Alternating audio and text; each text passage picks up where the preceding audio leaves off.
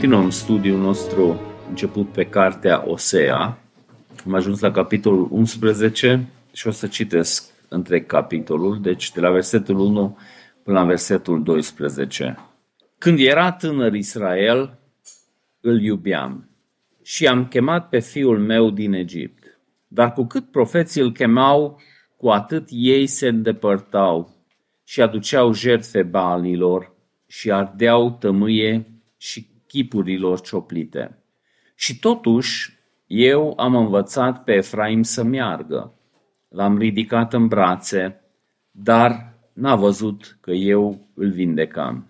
L-am atras cu legături omenești, cu frânghiile dragostei. Am fost cu ei ca acela ce le ridică jugul de lângă gură. M-am aplecat spre ei și le-am dat de mâncare. Nu se vor mai întoarce în țara Egiptului, dar Asiria nu va fi regele lor, pentru că n-au vrut să se întoarcă la mine.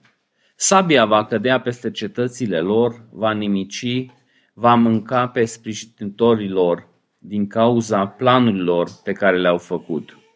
Poporul meu este pornit să se depărteze de mine și dacă sunt chemați înapoi la cea prea înalt, nici unul din ei nu caută să se ridice.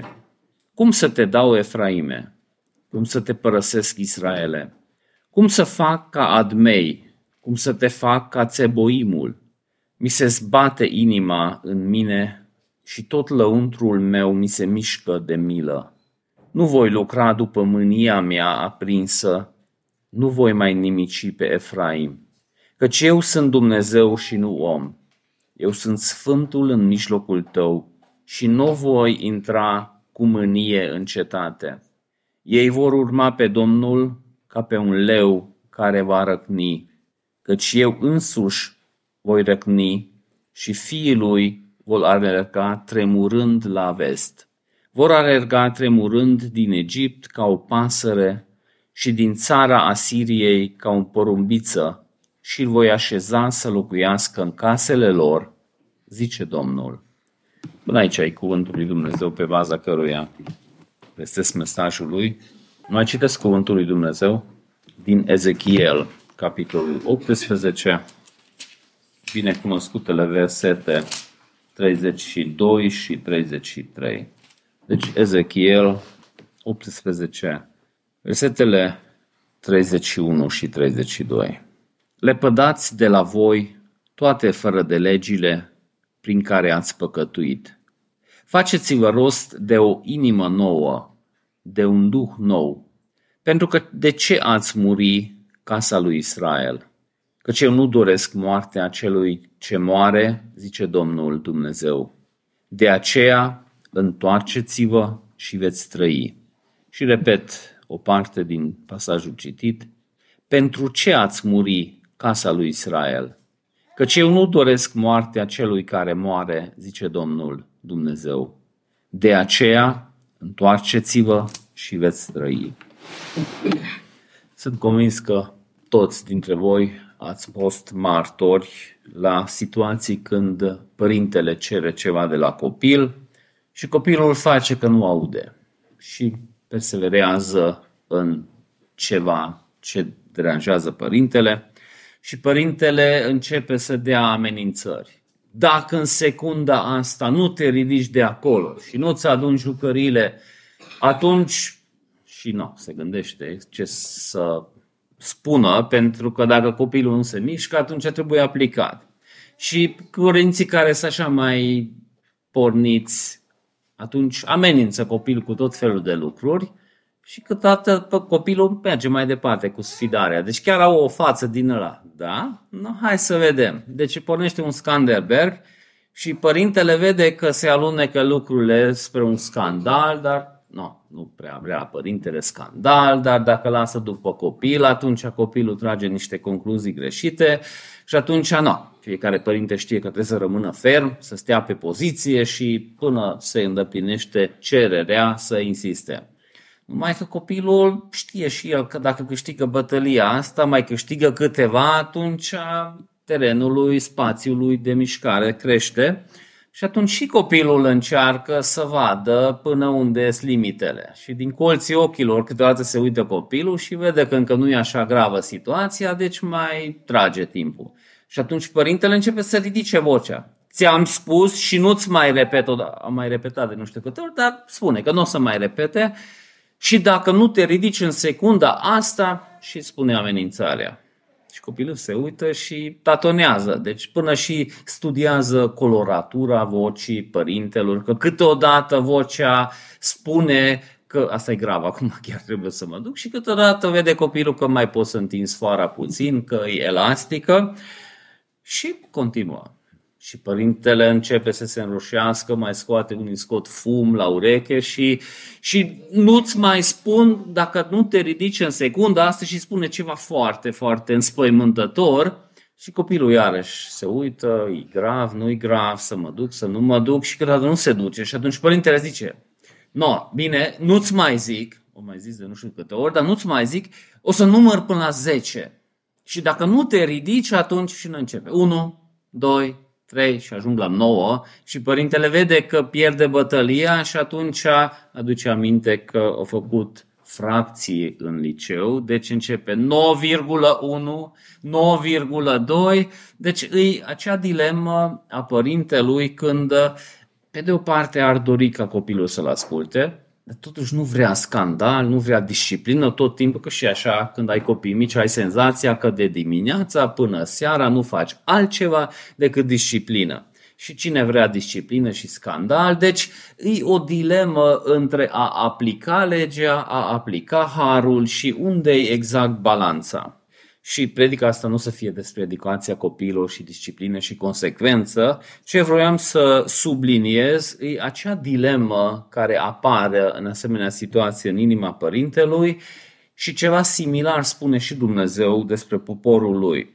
Cartea Osea a fost scris înainte de exilul de Babilon, situația e gravă deja, de o vreme bună Dumnezeu trimite profeți care avertizează poporul că o să vină judecata mai număr până la nu știu cât și o să vină judecata.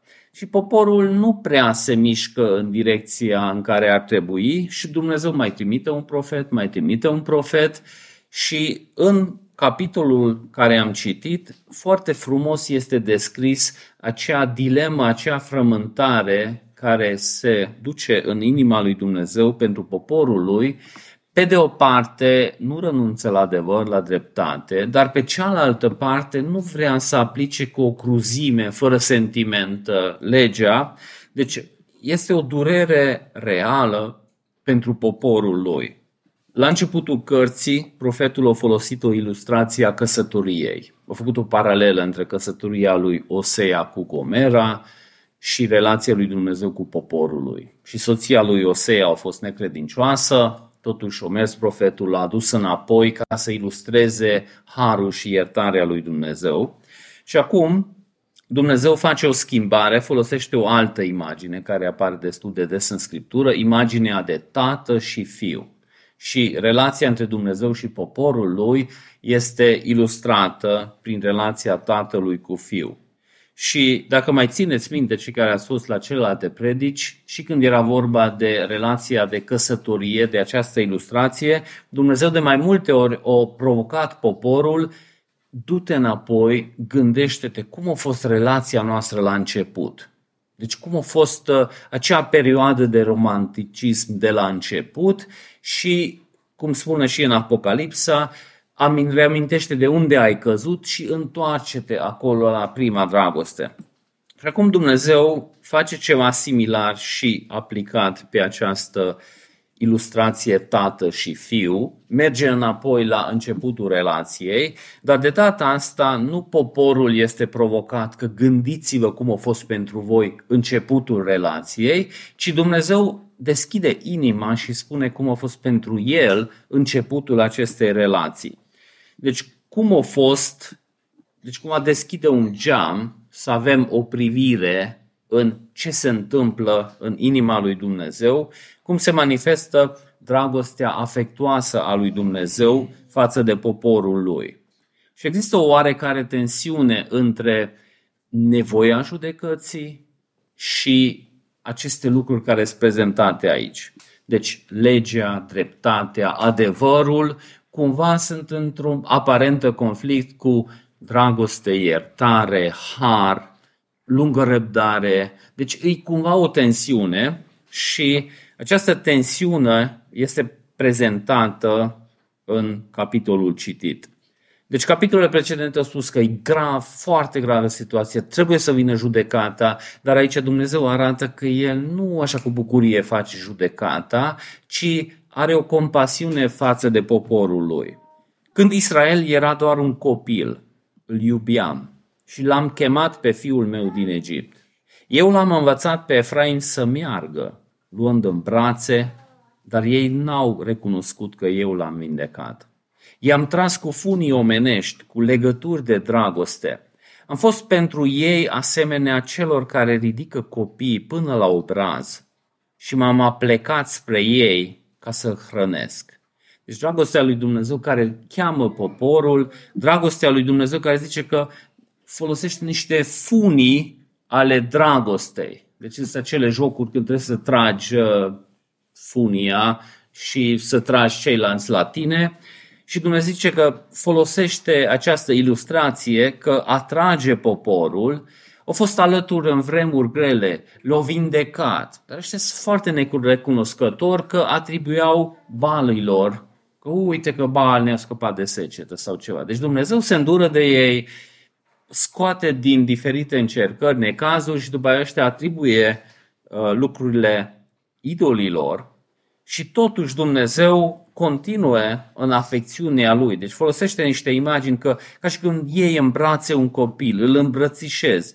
Zice că îl strângi la obraz. Deci ca și când uh, ai un copil și îl iei în brațe și așa ștergi obrazul tău de obrazul copilului sau nasul câteodată ștergi de copil. Deci acea apropiere intimă, Dumnezeu apelează la aceste imagini, că spune că cuvinte omenești încearcă cumva să ne arate cum era afecțiunea lui față de popor.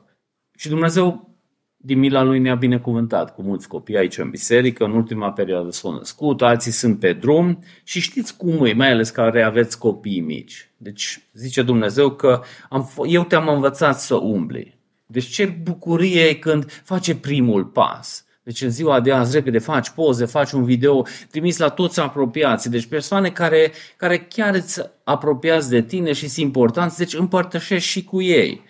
Când prima dată zice copilul du du, ai auzit că zis du du, nu înseamnă nimic, dar, dar aproape orice înseamnă așa de mult pentru părinte. Și zice că m-am plecat să hrănesc. Deci Acum un adult, tu te la frigider și caută ceva, dar la un copil scot și îl pregătești și părintele îl macină și îl mușcă și gustă să vadă cum e, dacă nu-i prea cald și îl rănește și dacă îi spune ceva, se apleacă la nivelul lui. Deci, deci aceste ilustrații folosește Dumnezeu să spună cât de profund a fost relația lui cu poporul lui, cât de mult ține el la poporul lui. Și acum vine vorba de judecată și acum asta creează un conflict, conflict în ghilimele, pentru că conflict în mintea noastră pentru Dumnezeu nu este un conflict, dar ce încearcă să sublinieze prin aceste pasaje că aplicarea judecății nu este ceva mecanic, că vine o mașinărie și împarte judecata pif-paf și merge mai departe fără sentimente, ci arată că nu este ceva îmbucurător ca și cum este mântuirea oamenilor. Deci Dumnezeu ne arată cum este inima lui față de popor, descrie aceste sentimente, câteodată e și ciudat să folosim aceste expresii, pentru că și mărturisirea Westminster în capitolul despre Dumnezeu, uh, chiar m-am uitat cum a tradus Ninel și scrie că Dumnezeu nu este condusă de patim.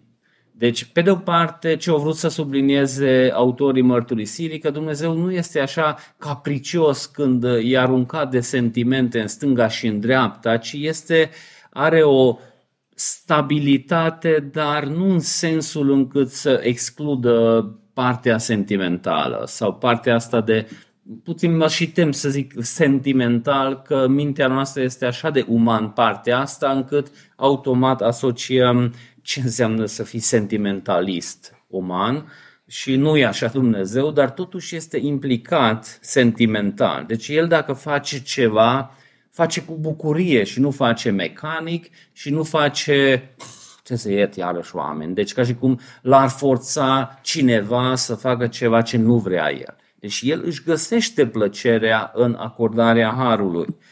Și atunci Dumnezeu, având amândouă laturi, cumva noi avem o oarecare tensiune aici.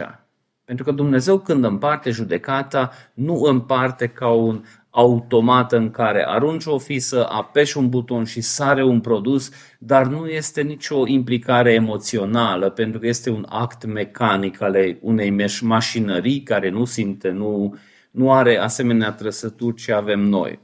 Dumnezeu este implicat în aplicarea judecății într-un mod sentimental și din cauza asta în mintea noastră cumva e acea tensiune. Deci noi credem că ori alege asta, ori asta. Mulți spun că Dumnezeu din Vechiul Testament era așa, în Noul Testament e așa.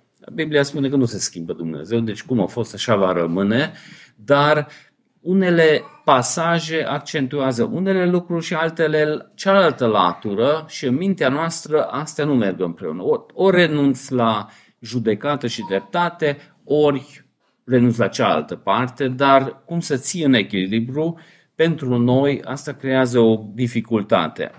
Și Dumnezeu să arate poporului său într-un mod echilibrat ce implică această judecată, provoacă poporul să facă un exercițiu de reamintire la începutul relației. Și apoi aici și individual poate să se gândească cineva cum a fost relația lui cu Dumnezeu sau în ansamblu Israel poate să facă un exercițiu să meargă înapoi la început, nu știu, în Egipt, când eram nenorociți, când nu eram noi nimeni, eram sclavi acolo, ne băteau, ne bagiocoreau. Domnul s-a îndurat de noi, mi-a scos acolo prin minuni. Între altele, pe ei l-au pedepsit, acele lucruri care au fost pedeapsă pentru ei, pentru noi nu au fost și nu iau acum cele 10 plăci pe rând, dar dacă ne gândim la ultimul, unde au murit primii născuți din Egipt și evrei au îmbrățișat cu credință promisiunea lui Dumnezeu, din mielul pascal au luat sângele, au stropit ușa și unde sângele era, au fost ei cruțat. Și prin asta deja toate semnele astea arată mai departe, pentru că după evenimentul respectiv Dumnezeu spune că eu toți primii născuți mă aparțin mie, deci trebuie să răscumpărați. Și în lege era descris cum se face asta, dar tot exercițiul arăta mai departe la adevăratul întâi născut Hristos, care răscumpără poporul lui Dumnezeu. Deci era și pe plan uman pământesc se întâmplau anumite lucruri, dar toate arătau pe, spre planul mare al lui Dumnezeu. Și de acolo ideea asta că ești poporul meu, te-am cumpărat, te-am răscumpărat, ideea asta merge mai departe și la asta apelează profetul. Ce mai sublinează Scriptura e aspectul pentru care m-am și rugat, că Dumnezeu nu face acest exercițiu din cauza că în om ar fi ceva. Că eu am nevoie, mă plictisesc, că și am nevoie de oameni, am nevoie de închinare sau orice altceva. Deci Dumnezeu nu are nevoie, deci când cheamă poporul, când mântuie poporul, atunci vrea să împărtășească trăsăturile lui și bunătatea lui, dar poporul nu aduce lui ceva ce să-l facă pe el mare. Și în Vechiul Testament, din nou și din nou, îi subliniată această latură. Eu numai din Deuteronom 7, 7 citesc acum, dar în multe alte locuri găsim. Domnul nu s-a atașat de voi și nu v-a ales pe voi, ca și cum ați fi fost mai numeroși decât celelalte popoare, ca și cum voi ați fi fost, pentru că voi ați fost mai puțin decât celelalte popoare, ci pentru că Domnul vă iubește și a ținut jurământul pe care rostit părinților voștri. De aceea v-a scos Domnul cu mână puternică și v-a răscumpărat din casa robilor, din mâna faraonului, regelui Egiptului. Deci nu în oameni era ceva ce îl motiva pe Dumnezeu să plătească acest preț, ci în caracterul lui dragostea, lunga răbdare, harul, îl caracterizau totdeauna și s-a manifestat prin acest exercițiu. Și ce vrea să subliniez aici prin profet Dumnezeu, să vadă oamenii această relație privilegiată între tată și fiu și să nu uite motivațiile. Pentru că Dumnezeu l-a binecuvântat pe poporul lui. Ei au devenit mari și atunci au început să creadă că în ei există ceva surplus pe care Domnul ar trebui să admire sau și alții ar trebui să admire și Dumnezeu sublinează că faptul că ești copilul lui Dumnezeu nu-i din cauza că în tine a fost ceva, ci din cauza că Dumnezeu s-a îndurat de tine pentru că El este un Dumnezeu îndurător. Bineînțeles, aici trebuie să subliniem sau să punem întrebarea dacă ești copilul lui Dumnezeu sau nu ești copilul lui Dumnezeu, pentru că trăim într-o țară religioasă și majoritatea oamenilor pretind că toți suntem copiii lui Dumnezeu. Mulți oameni confundă creația cu faptul că ești născut copilul lui Dumnezeu. Multă lume crede că dacă am fost creați de Dumnezeu, sigur, suntem copiii lui Dumnezeu, dar în sensul natural, Scriptura spune că Isus este singurul născut al lui Dumnezeu. Noi, prin înfiere, putem să devenim copiii lui Dumnezeu, dar când Scriptura descrie starea noastră inițială, atunci nu spune că suntem copiii lui Dumnezeu, ci spune alte lucruri. Nici măcar faptul că cineva e religios nu-l face copilul lui Dumnezeu. Isus are o dezbatere cu evrei în Ioan 8 și chiar asta e subiectul principal, că ei pretind că sunt copiii lui Dumnezeu și Isus spune că nu sunteți voi copiii lui Dumnezeu.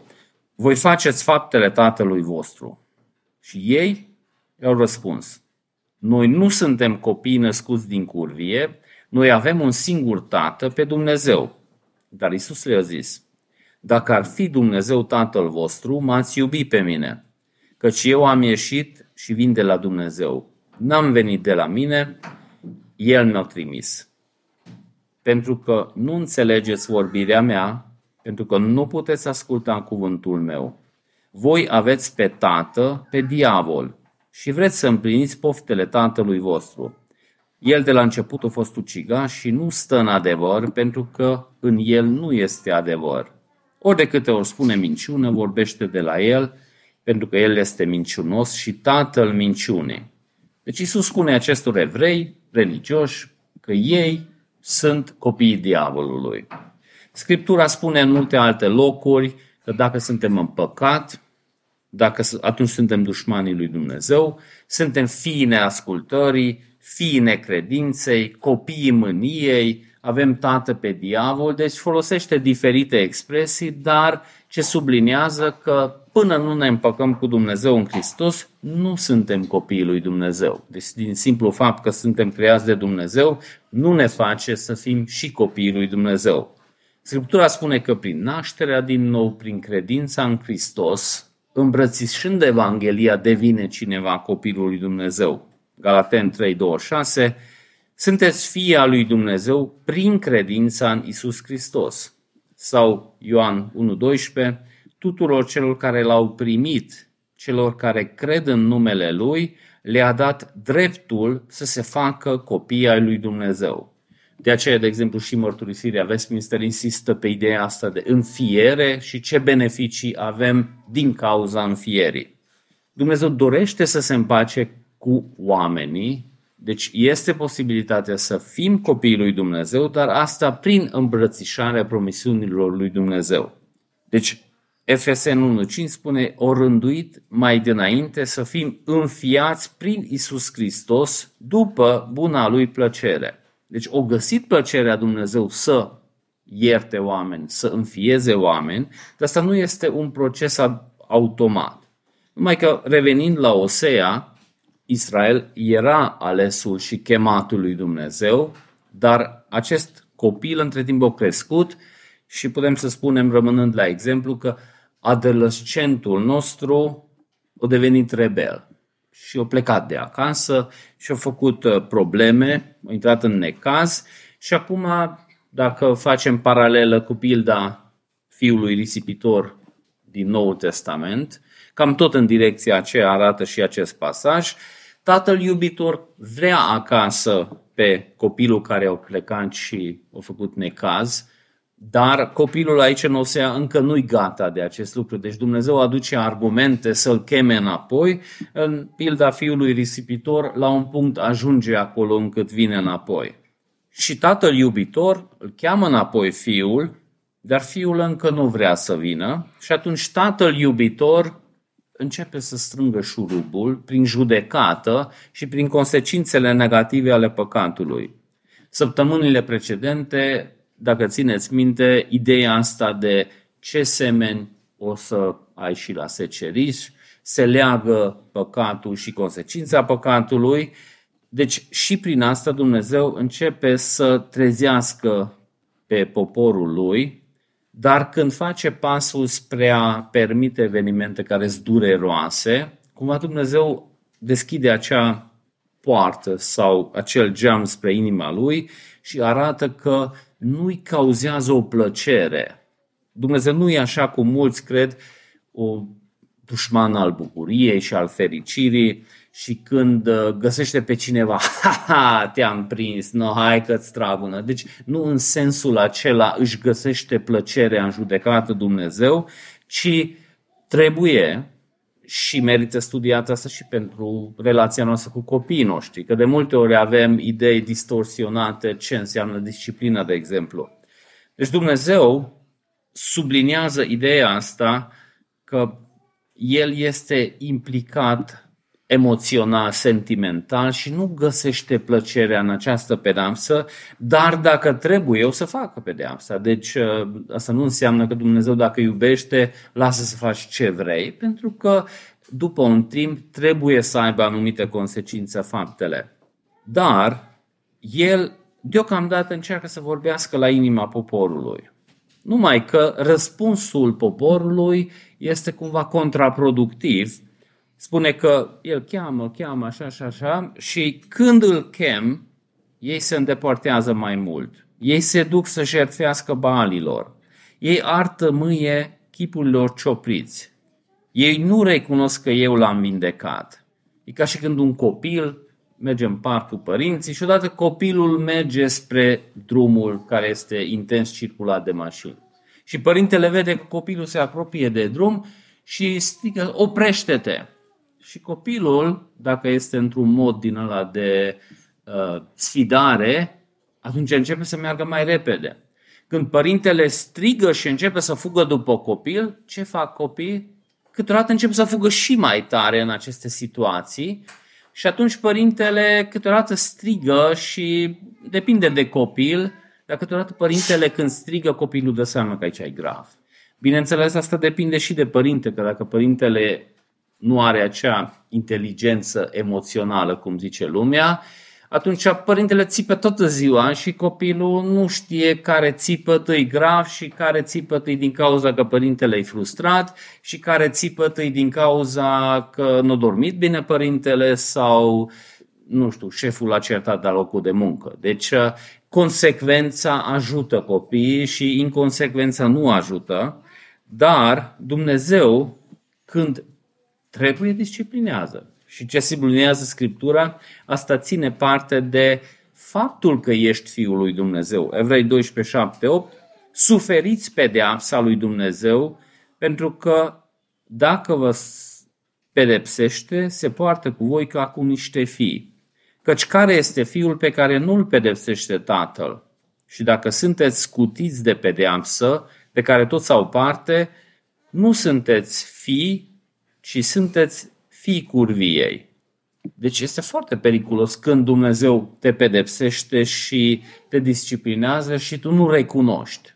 Și este un pericol real, pentru că treci prin niște greutăți financiare, cu sănătatea, te lovești de niște pies joburi sau te lovești de ceva ce e foarte neplăcut, nu știi de ce s-a întâmplat și în asemenea situații, tot timpul ar trebui să fie acolo o rugăciune sinceră. Doamne, îndură-te de mine să înțeleg de ce ai permis acest lucru. Știm din Scriptură că nu totdeauna scopul sau motivul este că am păcătuit și ne pedepsește Dumnezeu.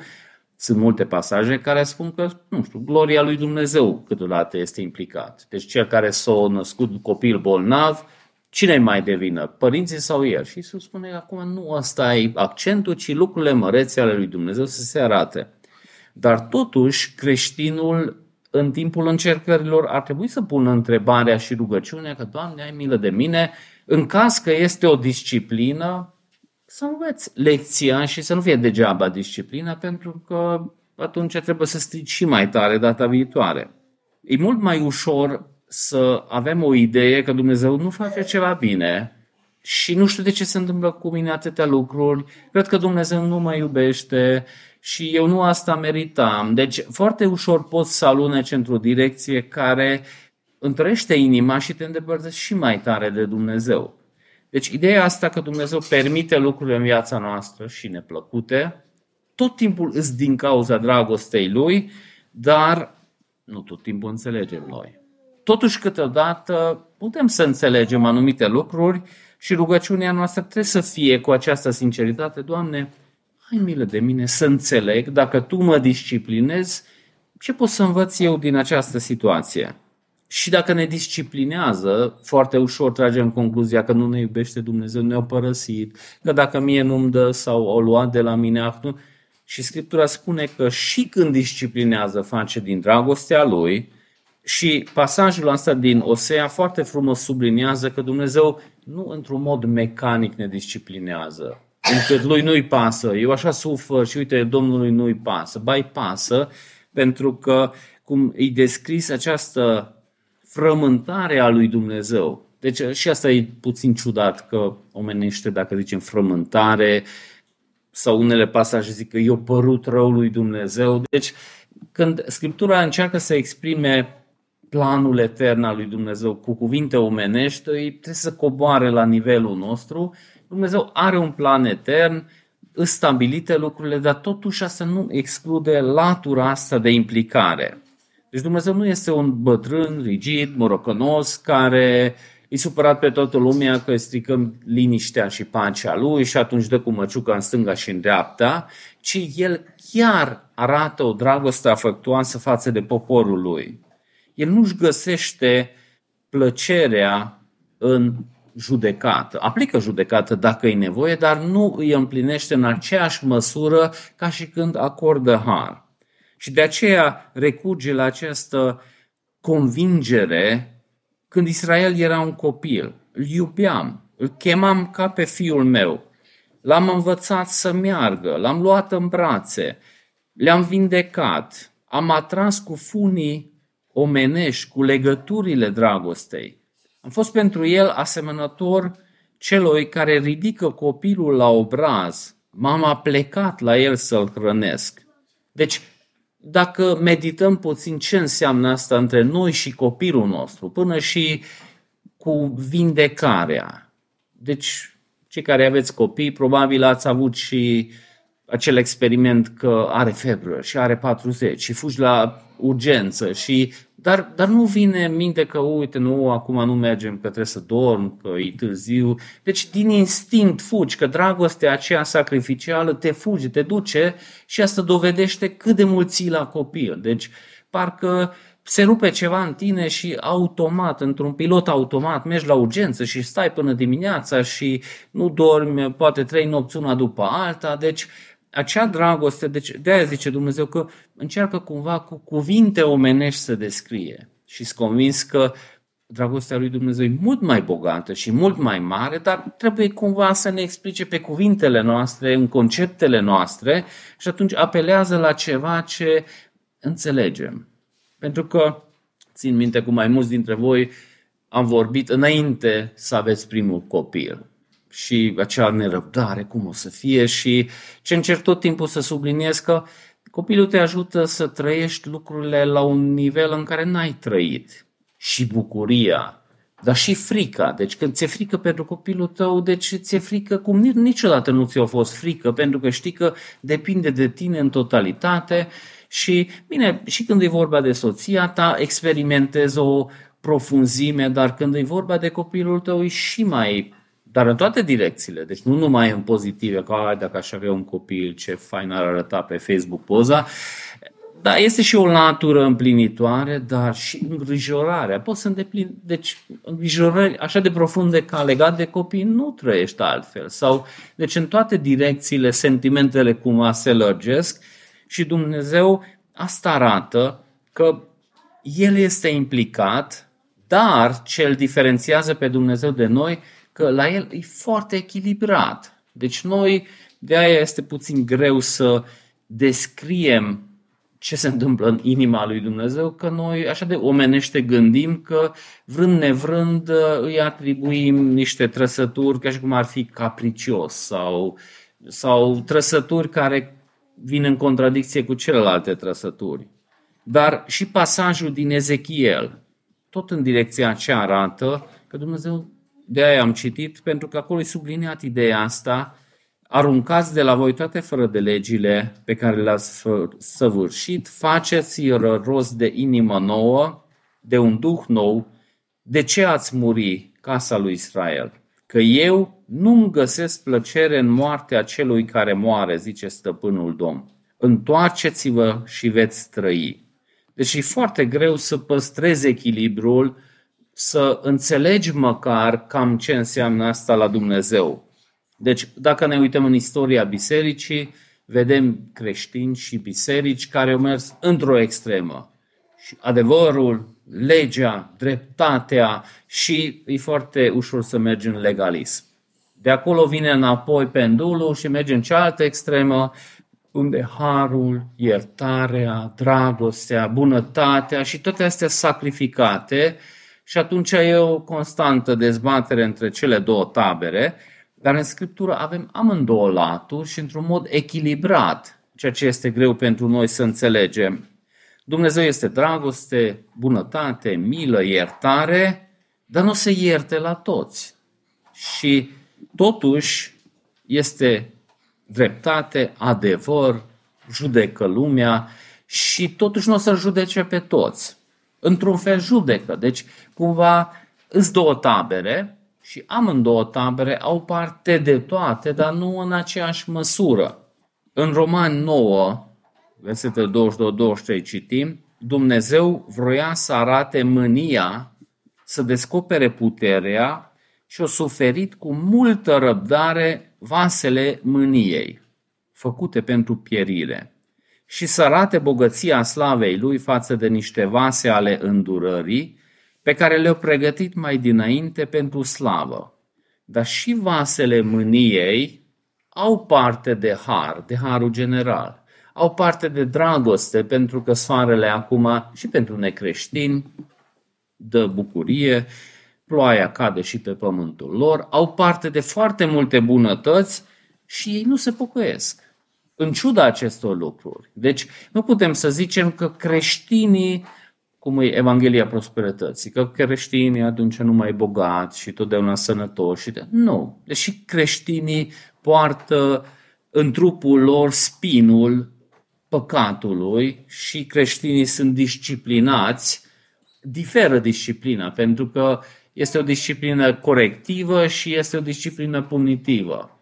Dar și creștinii au parte și de pedepsele lui Dumnezeu în sensul disciplinar și vasele mâniei au parte de bunătatea lui Dumnezeu, de îndurarea. Nu în sensul veșniciei, dar totuși Dumnezeu rabdă cu ei. Deci unii oameni trăiesc 80, 100 de ani necreștini, înjurând pe Dumnezeu, totuși au unii sănătate, au unii bani, au ce mânca, au haine, deci în multe privințe experimentează bunătatea lui Dumnezeu și în ciuda acestui lucru ei își întăresc inima lor și unde e macazul care schimbă direcția, e Evanghelia lui Dumnezeu. Chiar acum, cei care mai urmăriți programul care a început la începutul anului, suntem în 2 Corinteni, acum ajungem. Și acolo spune Pavel că noi suntem înaintea lui Dumnezeu o mireasmă a lui Hristos pentru cei care sunt pe calea mântuirii. Și cei care sunt pe calea pierzării, pentru aceștia mireasma de moarte spre moarte. Pentru aceea mireasmă de viață și pentru ceilalți mireasmă de moarte. Deci aceeași mesaj și unul bea și e amar și celălalt bea și dulce. Pentru unul duce la viață, pentru altul duce la moarte. Dar sunt mulți care schemați. Deci Dumnezeu cheamă oameni, nu zice că tu ești ales, tu ești ales, tu nu ești ales, tu să vii să... Dumnezeu cheamă pe toată lumea și care nu vin, ei chiar disprețuiesc harul lui Dumnezeu și nu vor și atunci Dumnezeu zice că nu vă dau. Deci o să primiți ce ați ales voi. Deci liberul arbitru sau nu arbitru, deci și acolo am putea discuta mult, dar oamenii aleg să nu vină la Dumnezeu. Și Dumnezeu cumva arată și pe spre poporul lui dreptatea și judecata. Și în Noul Testament citim că judecata începe pe casa lui Dumnezeu. Dar totuși, având un avocat în Hristos, o să fie judecată viața noastră, dar în Hristos păcatele noastre sunt iertate, dreptatea, sfințenia perfectă a lui Hristos ne este dată nouă prin credință, suntem acceptați, dar totuși deasupra acestuia Dumnezeu ne binecuvântează și dacă am adunat comori în cer, atunci unde să fie mai mari sau mai mici și acolo s-ar putea merge mult, dar eu revin la subiect pentru că și aici vorbește de judecată, arată că pentru Dumnezeu asta nu e ceva superficial care așa la plezneală face, dar dacă e nevoie o să facă și dă puțină gustare, monstră din judecată, dar și acolo vedem că e înțesut harul în judecata lui Dumnezeu. Și nu se vor mai întoarce în țara Egiptului, dar Asiria va fi împăratul lor, pentru că n-au voit să se întoarcă la mine. Sabia va năvăli peste cetățile lui, va nimici, va mânca pe sprijinitorii lor din pricina planurilor pe care le-au făcut. Poporul meu este pornit să se depărteze de mine. Și dacă sunt chemați înapoi la cel prea înalt, nici unul din ei nu caută să se ridice. Deci cine vrea să vină la Domnul? Și nu se ridice. Deci ca și copilul. Dacă nu te duci să-ți aduni jucările în secunda asta, și nu se duce. Deci zice Dumnezeu, când cheamă la pocăință, nimeni nu vrea să vină. Și atunci ai aștepta că Dumnezeu să-și piardă mințile, să se enerveze, să se năpustească asupra oamenilor, să spargă, să rupă. Deci știți cum e când uh, te provoacă, copilul te provoacă, te provoacă și odată se rupe ceva și te năpustești, după aia îți pare rău. Și nu se întâmplă asta la Dumnezeu. Ce spune în următoarele cuvinte? Cum să te dau, Efraime? Cum să te predau, Israele? Cum să te fac ca Admei?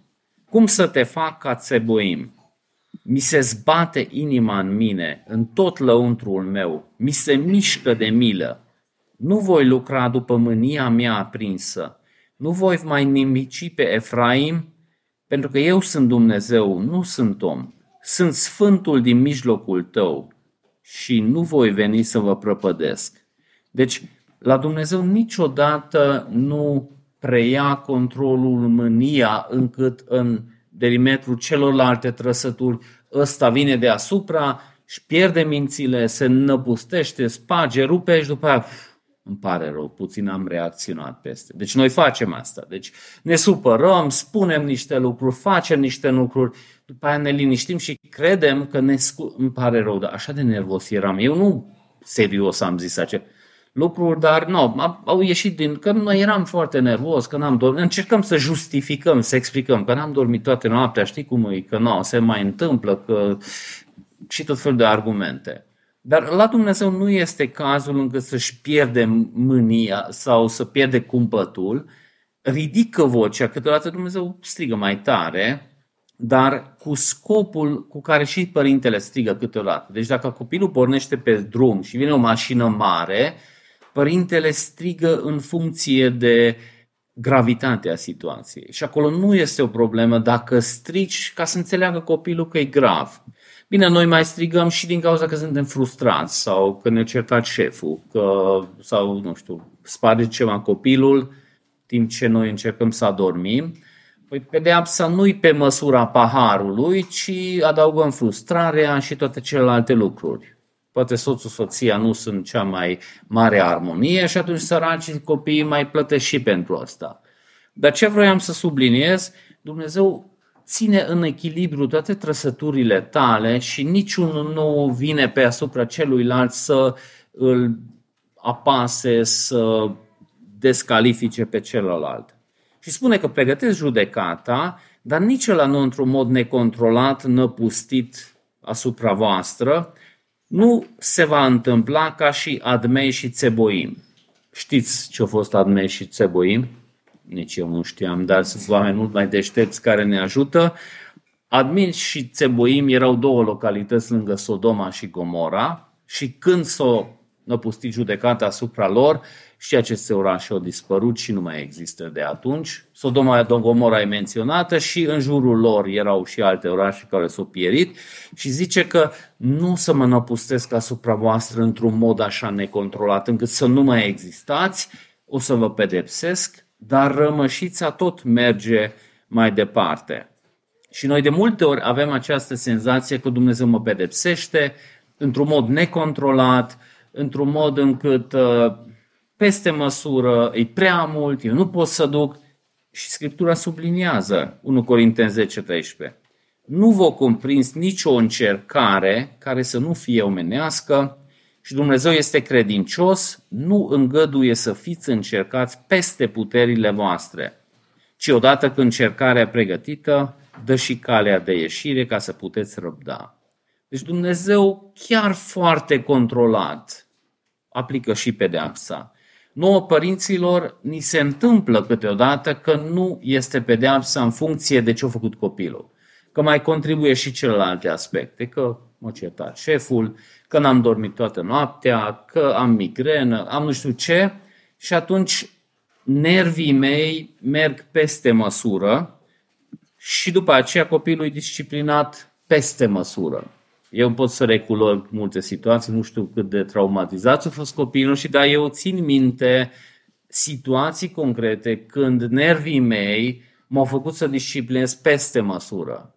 Și după o vreme am și înțeles că eu am nevoie de un exercițiu ca să mă calmez. Pentru că copiii au multe idei și fac niște lucruri că sar toate siguranțele și le spui să nu mai facă și ei mai fac și atunci ți se duce așa și ochii probabil se blurează și te năpustești asupra copilului. Eu după o vreme a trebuit să fac un exercițiu. Când au făcut ceva copii și mi s-a roșit capul, prima dată m-am dus în dormitor și m-am rugat. Am început să meditez cum îs eu în fața lui Dumnezeu.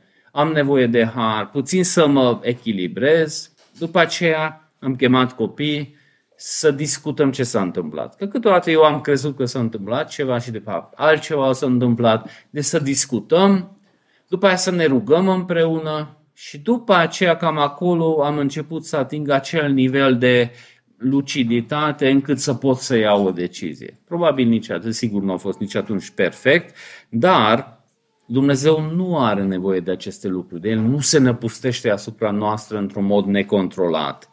Dar merită să studiem caracterul lui Dumnezeu și în privința asta cum să ne raportăm la copii.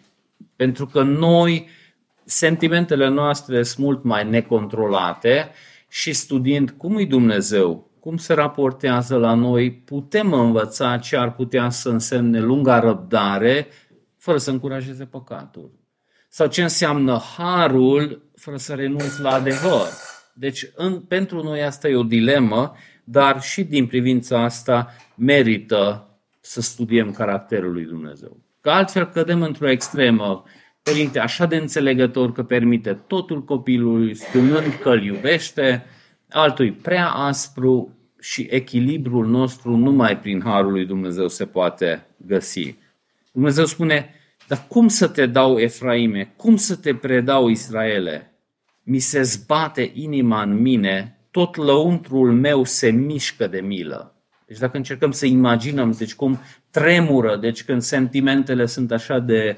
Deci probabil ați experimentat, nu știu, frica când așa te sperii că tremuri, trece un camion lângă tine sau, sau te super sau... Deci câteodată așa tremur de acea trăire sau câteodată și din cauza asta strigăm.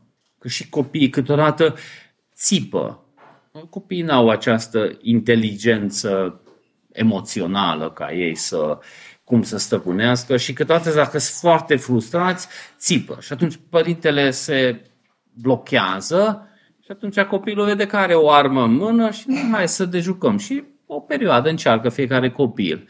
Unii reușesc mai departe, unii și după ce au crescut pierd mințile și urlă și țipă și pentru că nu au învățat niciodată să stai, deci oricum se întâmplă, e gravă situația, dar e un lucru să urli de frustrare și altceva când e un pericol real, nu știu, cade tirul pe soția ta și atunci ții pentru că îi secunde să înțeleagă că e grav și trebuie să se retragă de acolo. Deci Dumnezeu, într-un mod foarte echilibrat, are toate trăsăturile, nu renunță la adevăr, dar nici la har, nici la dragoste, nici la dreptate, nici la judecată. Și am văzut foarte mulți creștini care, crezând că luptă pentru adevăr, aveau o atitudine mecanică, fără sentimente, deci taie și spânzură, nu știu, bărbați care zdrobeau soțiile, neglijau tot ce spune Scriptura despre vasul slab, dar ei credeau că sunt luptătorii adevărului și de fapt erau niște duri fără niciun sentiment. Sau și față de copii, foarte ușor să provocăm la mânie. Deci asta e un mare mister, să nu provocați copiii la mânie. Cum? Apoi, dacă disciplina este așa capricios aplicat, atunci ăla creează și în copil o foarte multă frustrare, pentru că disciplina consecventă înțelege, dar asta capricioasă nu înțelege și atunci și în el provoacă foarte multe tensiuni. Și farisei în Biblie. Deci umblau, deci cred că ea tot timpul aveau câte o piatră mare în buzunar, în caz că trebuie să omorâm astăzi pe cineva cu pietre, să fim pregătiți pentru numele Domnului și adevărului. Și Isus a avut foarte multe dezbateri cu ei pentru că și ei au vrut să, să preseze și Isus să fie așa de preocupat de adevăr. Și Isus nu a fost chiar așa de preocupat de adevăr, din care mulți trag concluzii greșite că, nu, uite, Isus era împotriva Vechiului Testament. Nu era Isus împotriva Vechiului Testament, că acum am citit din Vechiul Testament și vedem că Dumnezeu e plin de compasiune, plin de dragoste, deci nu cu Dumnezeu și Vechiul Testament era problema, ci cu felul în care oamenii au înțeles această rigiditate și severitate. Deci disciplina într-un mod a făcut efectul, pentru că Israel pleacă în Babilon, stă acolo 70 de ani, foarte mulți mor și când vin înapoi foarte greu, dar un lecție a învățat Israelul. Din punctul respectiv nu mai au idol. Deci așa de tare au înțeles mesajul că nu mai au, după aia au alte probleme, că pendulul merge în aia altă direcție și farisei arată o atitudine care nu e atitudinea lui Dumnezeu.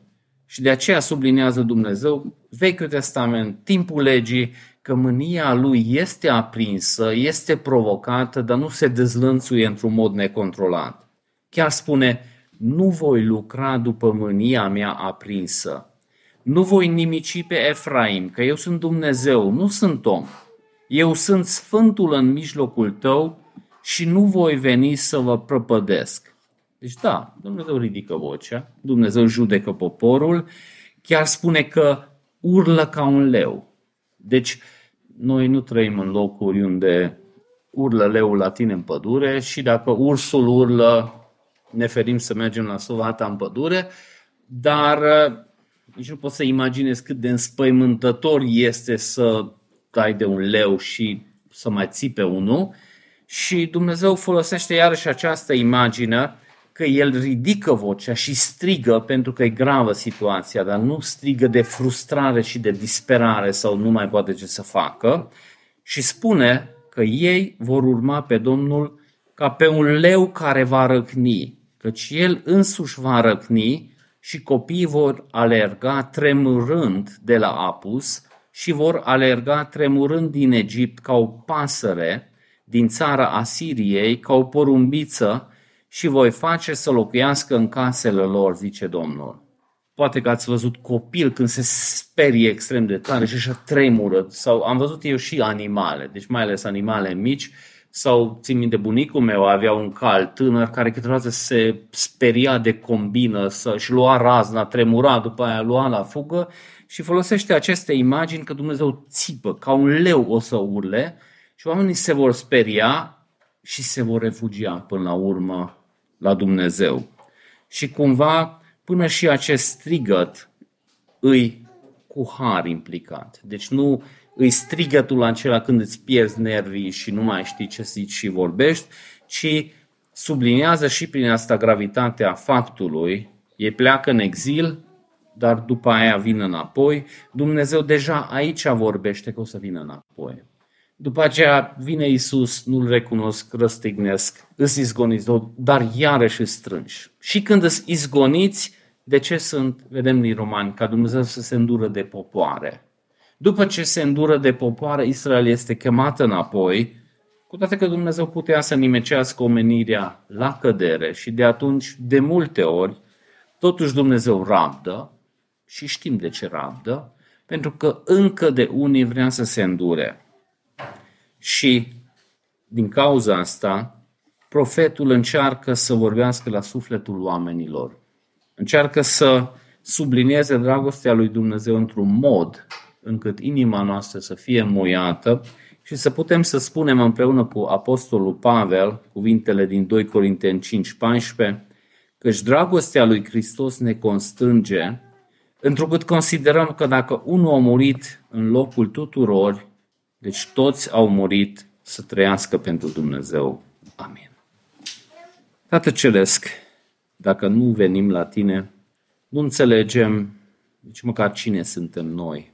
Dacă nu în oglinda în caracterului Tău încercăm să înțelegem chemarea noastră, fie vorba de chemare ca părinte sau soț, soție, fiecare chemare la locul de muncă, în societate, în familie, nu să știm cum și nu o să avem putere să îndeplinim această chemare.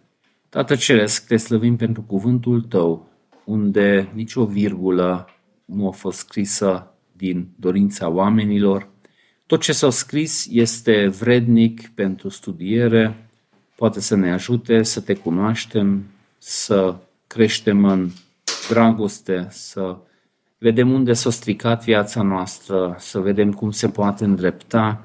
Tată Ceresc, Tu ne cunoști și știi comoditatea zilelor noastre, chiar dacă avem Biblii din belșug, chiar dacă știm să citim, noi oameni de rând și prin asta facem parte dintr-o mică grupă privilegiată a istoriei, pentru că majoritatea istoriei oamenii nu știau să citească, nu aveau Biblii la îndemână și totuși, poate câteodată și noi suntem tot așa de iliterați ca ei, cum au fost. Te rog, Tată Ceresc, să ne dai o dorință mai profundă, mai sinceră după cuvântul Tău, să medităm despre cuvântul Tău, nu mai fugitiv să citim, și să putem să medităm pentru că așa de multe ilustrații bogate folosești numai dacă ne uităm la pasajul citit astăzi și totuși cartea Osea este o carte care mulți creștini pot niciodată nu citesc în viața lor. Tu vezi, Doamne, capcana în care am căzut noi pe baza înțelepciunii minții noastre, trăgând niște concluzii despre Vechiul Testament care ne răpesc de aceste pasaje frumoase, bogate, Tată Ceresc, îți mulțumim că tot cuvântul Tău alcătuiești un întreg, se completează reciproc. Îți mulțumim că putem să apelăm la Duhul Tău, să înțelegem cuvântul, să pregătești inima noastră. De aceea, toate ceresc, aș dori să mă rog ca toți cei care am fost prezenți, fie fizic, fie online, să putem să aplicăm aceste principii în viețile noastre, ca să fim transformați de cuvântul Tău, de Duhul Tău. Ajută-ne să putem să admirăm felul în care Tu te raportezi la diferite lucruri, ca înțelegând asta să fim transformați și noi tot mai mult pe chipul și asemănarea Ta. Te rog, ajută-ne ca căsătoriile noastre, relația noastră cu copiii noștri, cu poporul Tău, prezența noastră în societate să reflectă tot mai mult caracterul Tău Tată Ceresc, dorim să ne rugăm în continuare pentru războiul din Ucraina. Doamne, Tu vezi toate ororile acestui război și pe Tine nu te lasă rece. Pe Tine te deranjează mult mai mult decât pe noi. Tu cel care ai dat regula că unde sângele tău este vărsat, acolo omul nu poate să rămână în viață, cine a permis acest lucru și totuși se varsă zilnic viața sutelor de oameni. Chiar dacă cuvântul tău spune că și pământul e blestemat unde se varsă sânge de om, Tată Ceresc, acest pământ de foarte mult timp este copt pentru judecată și tu totuși rabți, pentru că vrei să te înduri de unii, oameni care nu te cunosc, prin acest război, prin aceste nenorociri, vor striga la tine. Creștini care poate în vremuri de bunăstare ar fi foarte superficiali, în tranșee se roagă mult mai zelos. Trebuie să îmbrățișeze adevărurile tale într-un mod mult mai profund decât noi. Doamne, am dorit să ne rugăm și pentru Jason, pentru pierderea mamei lui. Te rog, Doamne, îndură-te de el. Tu știi cât de apropiat a fost cu mama, de mare durerea lui. Numai tu poți să înțelegi pentru că tu ai pierdut cel mai apropiat. Doamne, te rog tu să mângâi inima lui, să dea, dai pacea ta în privința acestei situații și după ce se liniștește, te rog să te înduri de el, să poate să regândească viața lui, chemarea lui, să-și găsească locul lui după pierderea mamei. Doamne, aș dori să ne rugăm pentru Valentin și Cristina, pentru Flavius și Marina. Te rog tu să pregătești locul lor după ce pleacă de aici, tu să le pregătești cu o familie spirituală, tu să le faci o binecuvântare acolo unde se duc. Doamne, ne rugăm ca Tu să te înduri de noi în continuare, Tu să continui lucrarea Ta, nu numai în viața noastră, dar și în generația viitoare. Ne rugăm pentru copiii noștri să Te cunoască, să poată să trăiască spre gloria Ta. Ne rugăm, Tată Ceresc, în numele Fiului Tău. Amin. thank you